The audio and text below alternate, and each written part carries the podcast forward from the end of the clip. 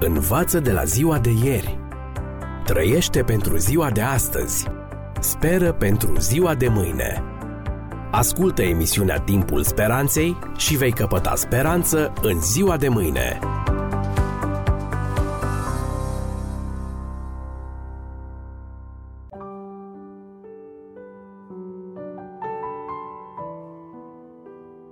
Bine v-am regăsit, stimați prieteni! Data trecută vă spuneam că pentru a soluționa problema degradării morale, omenirea are nevoie de repere morale exacte și universale.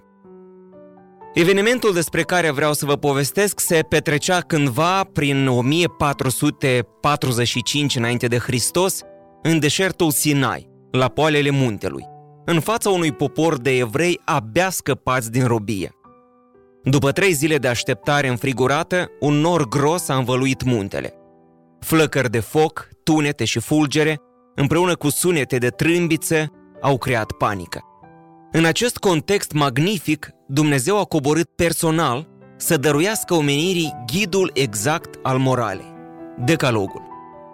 Atunci Dumnezeu a rostit toate aceste cuvinte și a zis, Eu sunt Domnul Dumnezeul tău, care te-a scos din țara Egiptului, din casa robiei. Cartea biblică Exod, capitolul 20, textele 1 și 2.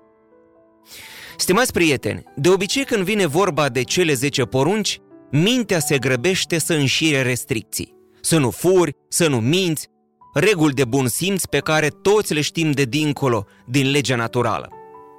Dar forța decalogului constă nu în valoarea a 10 interdicții, oricât de magistrale ar fi. Ea derivă din introducere. Eu sunt Domnul Dumnezeul tău. În orice situație, imperativul pentru o executare promptă nu derivă din ordinul în sine, indiferent de valoarea lui, ci din autoritatea celui care dă ordinul. Una este dacă ieșiți, arde casa, o spune un ștrengar, și altceva dacă o spune un polițist.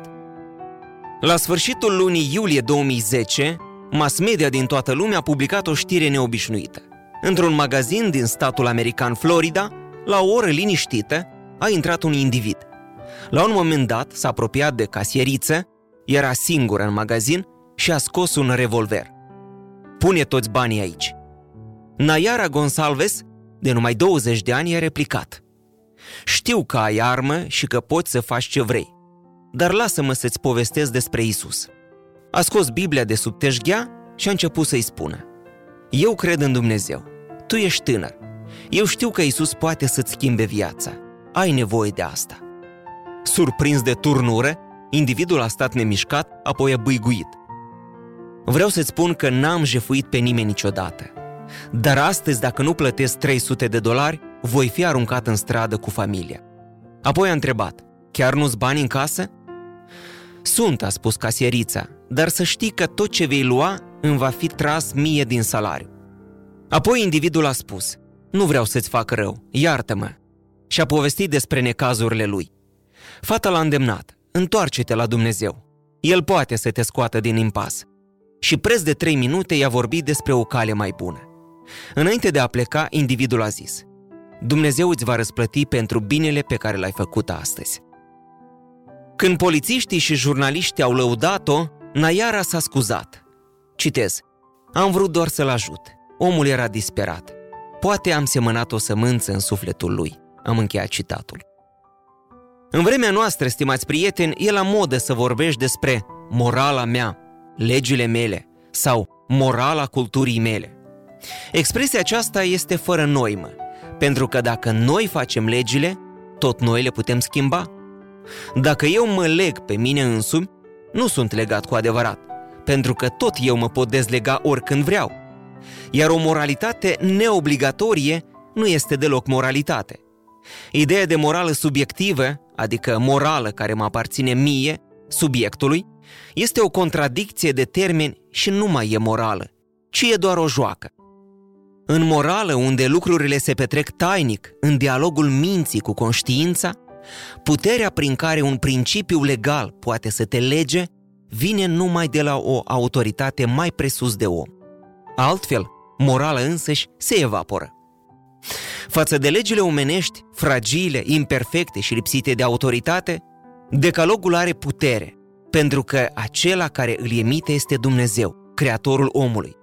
Iar dacă cineva contestă vreuna dintre porunci, acela contestă nu porunca respectivă, ci pe autorul din spatele ei.